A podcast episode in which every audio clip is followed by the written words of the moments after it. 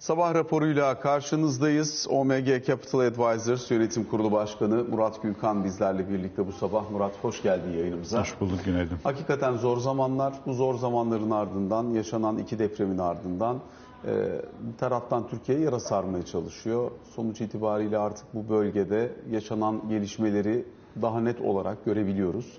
E, bundan sonra olabileceklere dair tartışabiliriz. E, özellikle bu bölgelerin yeniden imara e, açılması aşamasında, yaşamın ve ekonomik aktivitenin normalleşmesi aşamasında alınan çok sayıda önlem var. E, Dolayısıyla bunların belli ölçüde etkilerini konuşabiliriz.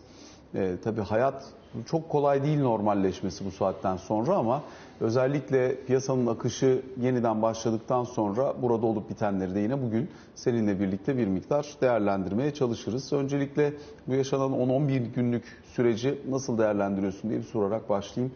Yani Türkiye'nin genel olarak yaşadığı en büyük travmalardan bir tanesi oldu elbette. Yani büyük bir travma oldu. Acımız büyük. Ee, yani olayın insani boyutu e, hakikaten e, yani insanı e, sarsıcı boyutlarda. E, bir yandan da dediğin gibi tabii yani Türkiye bu yaraları sarabilecek büyüklükte bir e, millet, e, bir ülke. E, Türk milletinin yani depremin hemen birkaç saat içerisinde nasıl canla başla bütün kaynaklarını seferber ettiğini de gördük. Yani bunları da takdir etmek lazım. Onun için yani bu yaraları sararken en azından geçmişte yaptığımızın aksine bu olup bitenden doğru dersleri çıkarıp e, hakikaten Türk milletine yakışır bir şekilde yeniden organize olmak en büyük hedefimiz olmalı. Yani işte e, imar kanunundan tut işte yapı denetim fonksiyonları ve benzer e, denetim mekanizmalarının e, hakikaten e, yani medeni bir topluma yakışır şekilde işler hale getirmek birinci önceliğimiz olmalı. Şimdi tabii işin ekonomik boyutunu şu anda konuşabilmek adına yani ekonomik e, aktivite ve büyüklükler üzerinde etkisini konuşabilmek için henüz erken. Çünkü e, nasıl bir yapısal değişim oldu o bölgede onu görmek çok kolay değil. İnsanların önemli bir bölümü bölgeden tasfiye edildi. Bölgedeki iş dünyası temsilcileriyle de konuştuğumuzda yani fabrikalar yıkılmadı ama çalışacak insan yok şu an itibariyle. Çünkü bölge halkının bir kısmı başka şehirlerde. E, o bölgede hani binası yıkılmamış olanların dahi durması çok mümkün değil. O yüzden bir kısmı e, kendi isteğiyle şehri terk etmiş durumda. Dolayısıyla yani şehirleri terk etmiş durumda. Dolayısıyla hani bunu ölçmek çok kolay değil ama ilk bakışta ne gösteriyor, ne düşündürüyor sana?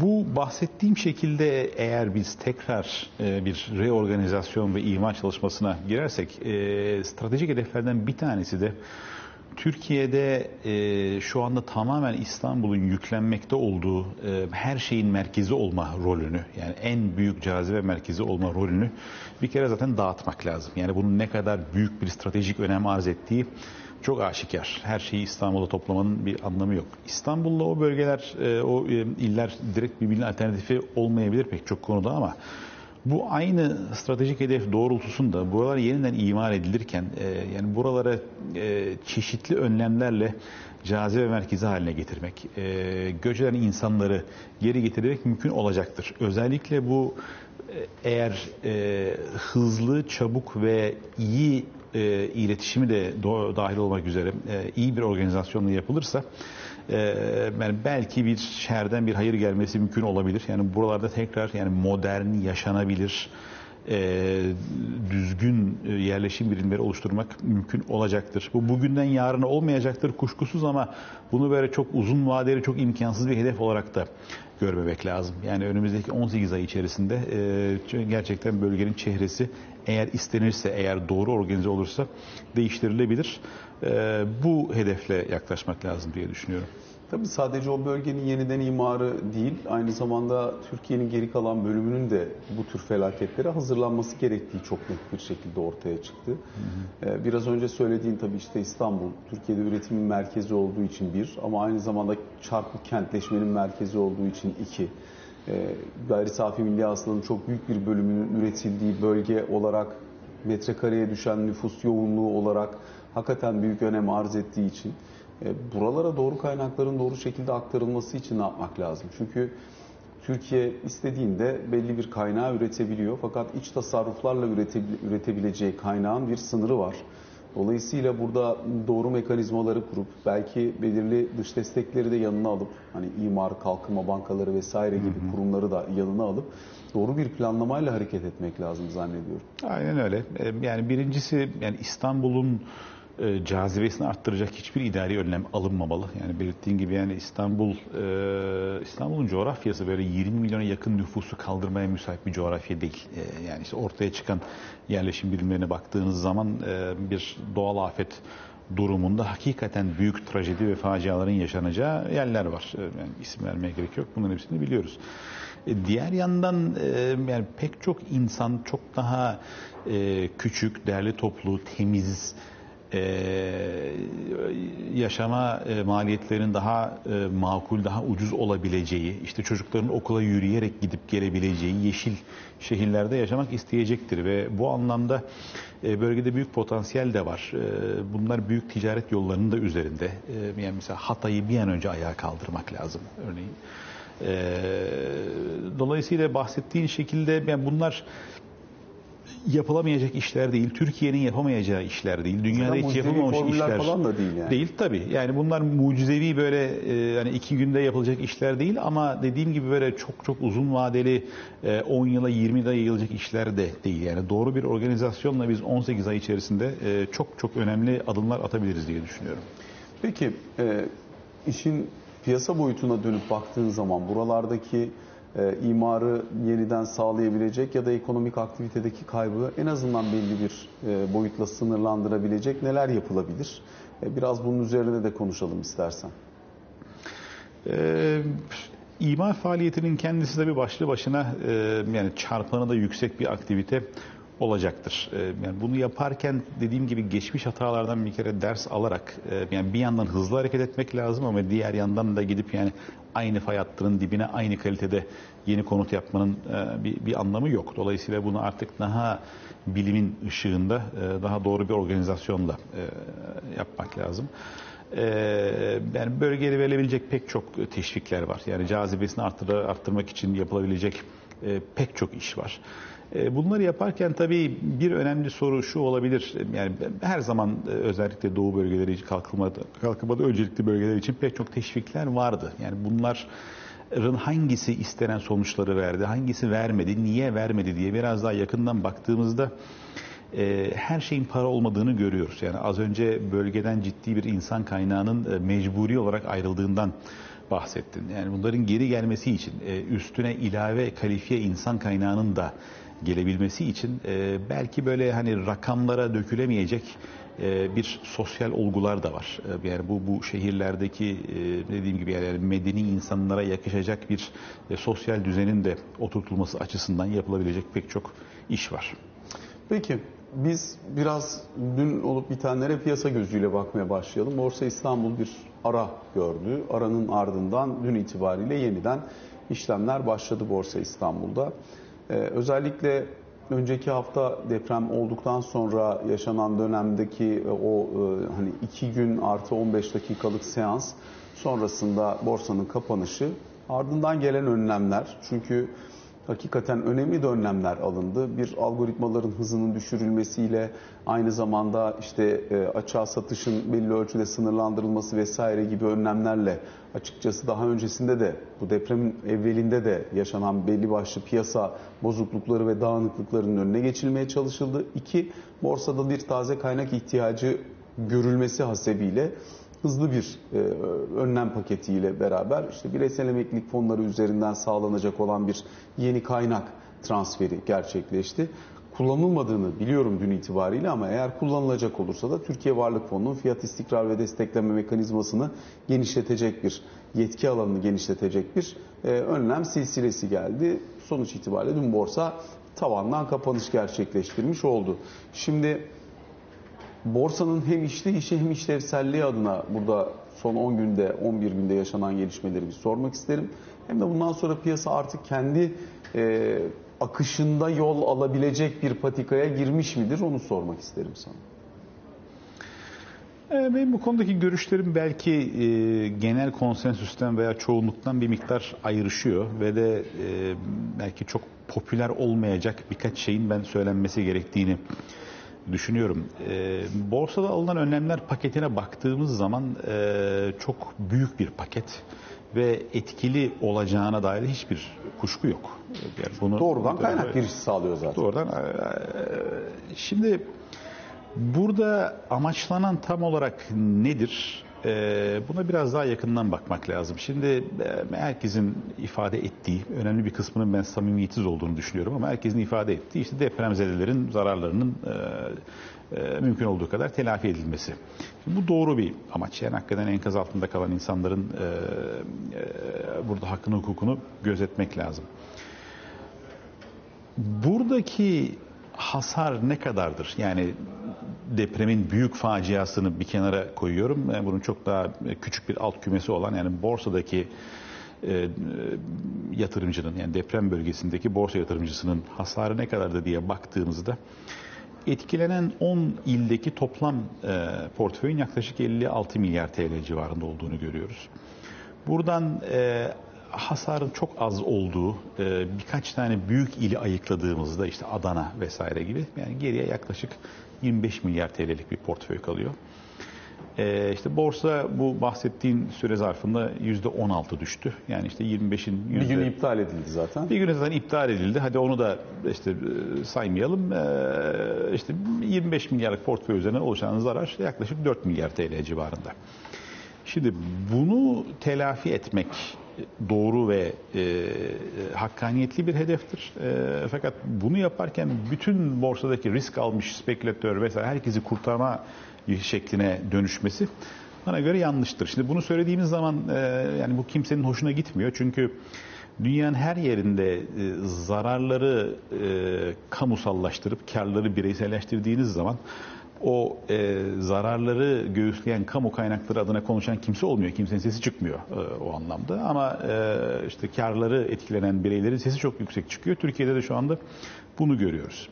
Yani çok kaba bir hesapla 4 milyar TL civarında olan bir e, deprem bölgesindeki yatırımcı zararını ele alalım derken e, şimdi bakıyoruz işte emeklilik fonlarından 10 milyarlık bir kaynak örneğin e, borsaya girecek. Daha da gelemedi.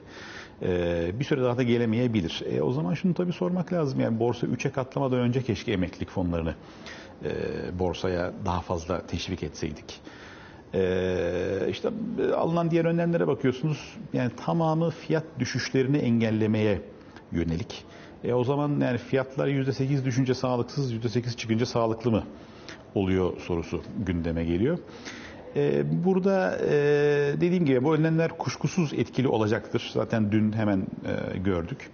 E, yani şunu daha e, açık ve dürüst bir şekilde bence ortaya koymak lazım. Özellikle seçim arifesine girdiğimiz dönemde borsa yatırımcısı son yıllarda çok artmış olduğu için yani 4 milyon yatırımcı var artık. Bu rakam 1 milyondu 4 sene önce. E, belki kurun ardından ikinci en önemli finansal gösterge haline gelmiş durumda e, borsanın seviyesi.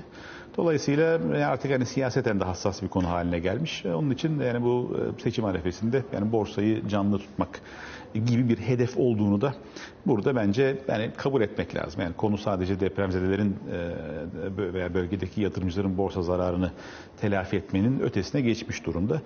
Uzun vadede e, sağlıklı bir borsa işleyişine bunların faydası var mı? Hayır, zararı var bana göre. Tabii buradaki önlemler hani gelinen noktada dünkü önlemler olmasaydı, hiçbir önlem almadan borsa açılsaydı, kapanmadan önce ne olduysa benzer şeylerin olma riski vardı. Vardı. Bunu hiçbir zaman bilemeyeceğiz artık. Evet. Ama sonuç itibariyle hani açık olduğu işte çarşamba günkü 12 dakika içerisinde ne olabildiğini gördük. Dolayısıyla Hı-hı. hani bir takım önlemlerle açılmak istenmesi biraz da hani daha önce orada senin söylediğin belki bölgedeki yatırımcıları, yatırımcı tazmin merkezi var mesela. Biz Tabii. bunu daha önce o dönemdeki borsa kapanmadan önceki yayınlarda da aktarmaya çalıştık. Hı hı. Yani yatırımcı tazmin merkezi aracılığıyla bölgedeki zararları yani özellikle o bölgedeki yatırımcıların zararlarını tazmin etmek için bir mekanizmayla borsa açık tutulmaya da devam edilebilirdi. Tabii. Kapanmaya da bilirdi. E, dolayısıyla hani iki tarafında görüşüne saygı duymak lazım ama sonuçta dün herhangi bir önlem alınmasaydı daha da kötü bir tabloyla karşılaşılır mıydı korku? E, su e, haksız bir korku olmayabilir bilmiyorum ne dersin? E, Yani olmayabilir tabii bir realitede var. Yani fiyatlara yansıması kaçırılmaz bir olgu varsa bu da yansıyacaktır. Ama yani borsa bir yerden de toparlayacaktır zaten. E, bu önlemler dediğim gibi yani hani bunu bu, bu popüler bir görüş olmadığının e, farkındayım ama senin de belirttiğin gibi bölgedeki yatırımcının zararlarını telafi etmeye yönelik daha odaklı bir paket olsa daha doğru olurdu. E, Şu anda onun epey ötesine geçmiş durumdayız. Ama dediğim gibi yani e, yani zararları kamusallaştırdığınız zaman e, yani atomize olduğu için bu, bu konuda bir, bir farklı görüş pek ortaya çıkmıyor. Onun yerine yani işte herkes aynı tam tamları çalarak yani ne verilse azdır borsaya moduna giriyor. E, dediğim gibi yani bunlar e, yani borsanın asli işlevi ve yerine getirmesi gereken fonksiyonlar açısından e, bu şirketlere işte hisseler geri aldırılıyor. E, Bunlar bir gün satılacak yani bu şirketler halka açılmak için e, borsadan kaynak toplamak için, halk sermaye toplamak için halka açılmıştı. Ee, vesaire vesaire ama yani dediğim gibi yani bu, bu geçen gün bu- buna benzer bir tweet attım hayatımda yemediğim linci yedim yani onun için e, ama yani doğruları söylemek lazım ama tekrar daha pratik konulara dönecek olursak e, yani önlemler paketi çok büyük bir paket E, bana göre kantarın topuzu gereksiz kaçmış durumda ama neticesi ne olur diye baktığımızda kuşkusuz borsayı yukarı yönlü etkiler. Bu önlem paketiyle borsanın kendi yolunu bulup kendi fiyat dengelemesi içerisinde hareketini sürdürmesine kadar vakit alabilir. Çünkü söylediğin kısmı önemli yani hani hepimiz biliyoruz borsadaki bireysel emeklilik fonlarında devlet katkısının bulunduğu kısmında hisse ağırlığını artır. Bono ağırlığını azalt dediğimizde bonoyu kim alacak sorusu vardı. Merkez Bankası ben alacağım dedi dün mesela. Dolayısıyla fonlar ellerindeki bonoları Merkez Bankası'na verecek. Oradan edindiği kaynağı e, devlet katkısı olacak kısmı 10 gün içerisinde e, bu tarafa yönlendirecek. Dolayısıyla bu 10 günü bekleyip ondan sonra mı borsanın kendi yolunu bulup bulamayacağı ya da fiyatlama dengesinin nerede oluşacağına bakmak lazım. Hangi seviye borsanın kendi seviyesi, hangisi bu e, desteğin verilmiş olan kaynak desteğinin bittiği noktadır. E, Bunları hiçbir zaman bilemeyeceğiz artık. Yani 10 milyar büyük bir rakam bu arada. E, ve işte üstüne bahsettiğin gibi varlık fonunun e, belki bir fonksiyonu olacak. E, işte üstüne şirketlerin hisse geri alım programları olacak. Yani bunların sadece e, cazibesini arttırarak değil e, ayrıca şirketlere e, işte sözlü artık telkin diyelim lerde de bulunarak bu geri alımlar teşvik ediliyor. Dolayısıyla bütün bunların hangisinin ne kadar etki ettiğini tek tek ayrıştırmak çok mümkün olmayacaktır ama yani borsayı destekleyen güçlü bir momentum olacaktır. Ee, ne değişebilir diye sorduğumuzda tabii cevabı bilinmeyen tek soru şu. e, bu süreçte borsa yatırımcısı sayısı çok arttığında e, tabii borsaya çok miktarda tecrübesiz, e, gerçekçi olmayan beklentilerle gelmiş olan bir e, kitle var. E, bu yaşanan volatilitede de eminim e, borsaya geldiklerine e, yani bir kısmı da pişman olmuştur. E, bir noktada buradan tekrar satış gelmeye başlayabilir. E, ama yani bunları yani ayrıştırmak e, şu anda mümkün değil. Peki özellikle yatırım yatırımcı perspektifi açısından baktığında bu hisse geri alımları biraz önce sen de bahsettin. Çok da avantaj sağlandı. İşte stopaj sıfırlandı. Bankalar açısından burada hisse geri alımlarında öz kaynaktan düşülmeme gibi imkanlar getirildi vesaire. Bunları işin Aracı içerisine- kurumlara kredi verilmesi ilave teşvik edildi. İşte pay repo işlemleri zaten tekrar e, serbest bırakılmıştı vesaire vesaire. Ve bu özellikle geri alım kısmına biraz odaklanmak istiyorum. Bu taraf için de söylersin. Çünkü e, hani değer, değerleme vesaire bunlar tartışılıyordu deprem öncesinde. Şu an geldiğimiz noktada herkes toplayabildiği kadar kendi hissesini toplamaya çalışıyor. Tabii biz 30 içerisinde kamu e, payı yüksek. Yani e, önemli şirketler var şu anda Türkiye Varlık Fonu çatısı altında veya kamunun e, desteklemiş olduğu. Dolayısıyla buralardaki hisse geri alımları da özellikle 30 endeks ve üzerinden 100 endeks üzerinde etkili olacaktır gibi görünüyor. Kuşkusuz. Muhakkak etkili etkili, olacak? olacaktır. Ee, ne kadar sağlıklı ve iyi ve doğru bir iştir o ayrı bir soru. Peki bono tahvil piyasası üzerinde bu yaşananların etkisi ne olabilir de bir parça sormak istiyorum sana. Çünkü deprem öncesinde e, normal koşullarda zaten mevduat faizleri bir miktar yükselmiş. Bono faizleriyle mevduat faizleri arasındaki makas oldukça açılmıştı. Yani 28'ler 30'lar civarında bir mevduat faizi vardı e, o dönemde. Bono faizleri onlar 11'ler civarındaydı. Bankalar özellikle kredilendirmede menkul kıymet tutma yükümlülüğü olduğu için burada e, zorunlu gönüllü alıcı konumundalardı. Şimdi bonoları piyasaya gelmeden Merkez Bankası alacak. Dolayısıyla burada herhangi bir faiz değişimi bekler misin bono tahvil piyasası? Beklemiyorum. Yani senin programında daha önce de konuşmuştuk. Yani TL getiri eğrisinin yani bana göre tamamı yanlış fiyatlanmış durumda. Ee, bu durum e, kısa vadede değişmeyecektir. Ee, yani işte e, 2-5 yıl sektörü işte %9-10-11 e, civarı faizlerde devam edecektir. E, Yani Merkez Bankası'nın e, yani parasal genişleme politikası aynen devam ediyor. Senin de az önce ilginç bir ifade kullandığın zorunlu gönüllü olarak işte bankalar piyasada işte mecburi alıcı. Dolayısıyla yani serbest fiyat oluşumunun çok uzağında bir denge tesis edilmiş durumda. Bu bir süre daha devam eder böyle fiyatlar değişmez. O zaman e, önümüzdeki dönemi planlayıp tasarlarken yatırımcılar açısından nasıl bir evren var önlerinde? Biraz bununla konuşalım. Kur kontrollü kalmaya devam ediyor. 18.85'ler civarında bir dolar TL var. E, bono tahvil piyasasını konuştuk. Hisse senedi piyasasında şu anda yukarı yönlü potansiyelin bu desteklerle birlikte devam ettiğinden bahsettin. Önce bir nereye kadar sorusunu sorayım Borsa İstanbul için. Gidilebilecek yön bu destek ve kaynak girişiyle birlikte bizi nereye kadar taşıyabilir? İlk sorum o olsun. E, muhtemelen 5500 civarında bir endeks seviyesi görürüz. Yani bir %20 e, dibinden e, yani 4500'den e, %20'nin biraz üzerinde bir Dünkü çıkış. kapanış 4950 yani Evet, kabaca bir %10 daha. 10, 12, 15 e, biraz daha e, gider. Ben gene yani sene başından beri senin programında da konuşuyoruz. Hani borsa imkan verirken zaten e, yani borsadaki artık 3'e katlamış bir borsadaki e, pozisyonların azaltılıp biraz daha tekrar cazibe sunmaya başlayan TL mevduata geçmenin daha doğru bir, daha iyi bir risk getiri stratejisi sunacağını düşünüyordum.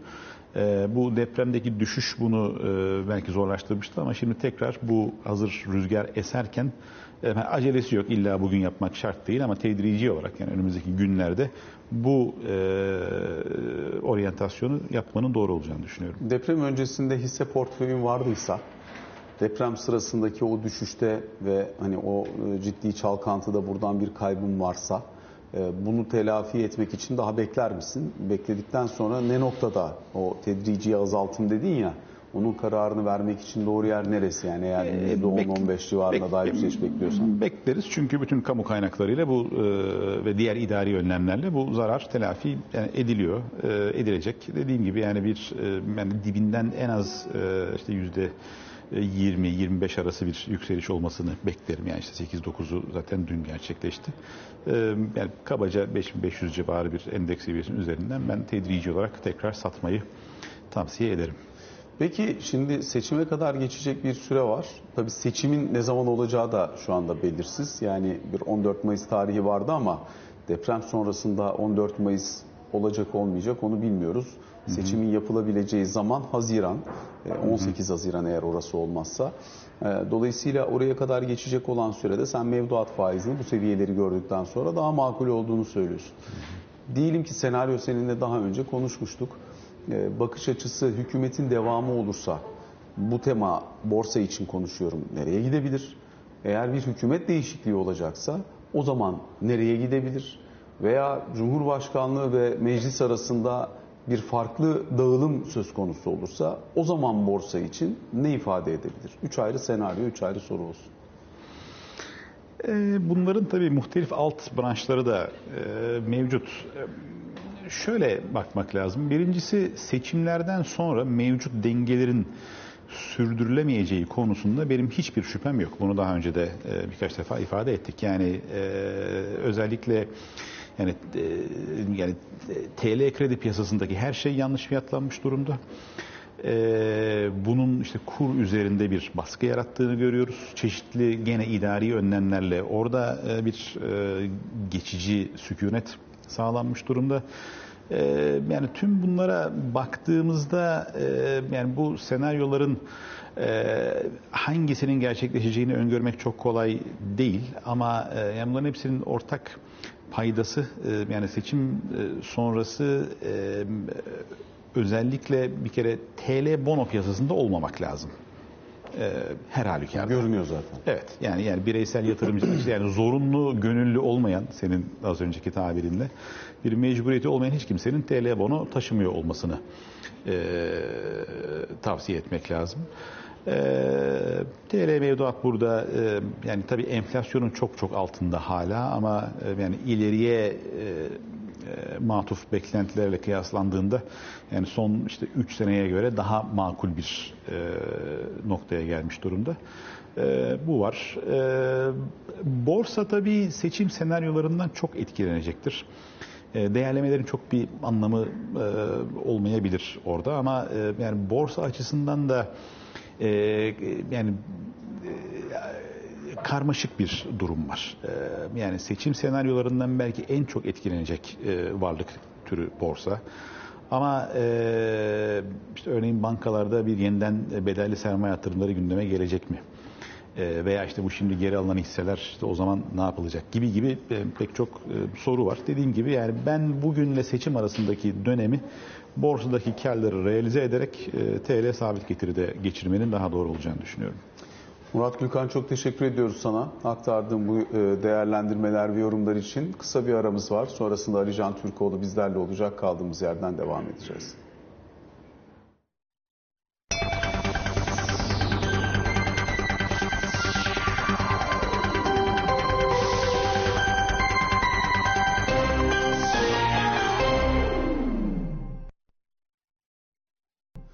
Sabah raporunun ikinci bölümüyle karşınızdayız. Ali Can Türkoğlu bizlerle birlikte. Ali Can günaydın. İyi yayınlar. Özellikle dün tek yürek kampanyası kapsamında e, çok büyük bir bağış miktarına ulaşıldı. E, istersen öncelikle hem burada Türkiye'de özel sektörden buraya katkı sağlayan çok fazla kurum, kuruluş oldu. Hem bireysel olarak buraya katkı sağlayan çok fazla vatandaşımız oldu. Öncelikle hem özel sektöre hem burada vatandaşların sağladığı katkıya ve desteğe teşekkür etmek lazım. Biz Tüm de grubumuzu temsilen e, Show TV aracılığıyla e, katıldık, destek olmaya çalıştık. İş dünyasından da katılamayan da e, çok oldu. Yani Katılmak bizzat gördüm. da Sen çok de oldu. e, beraber de yaşadık. E, o kadar kilitlendi ki zaten telefon hatları. E, birçok kişi, e, birçok iş insanı, vatandaşlar için de aynı şey geçerli. E, katılmak isteyip de e, telefon hatlarının sıkışmasından ötürü, o yoğunluktan ötürü katılamayan birçok kişinin olduğunu da biliyoruz. E, zaman yetmedi, süre yetmedi, işte hatlar kilitlendi. Ama bir kez daha Türkiye'nin e, birlik e, olabildiğinde ne kadar e, büyük şeylerin üstesinden gelebileceğini gösterdi. 115 milyar TL'nin üzerinde bir e, para toplandı diye bi- biliyorum en son noktada. E, tabii ki bütün acılar kapanmayacak.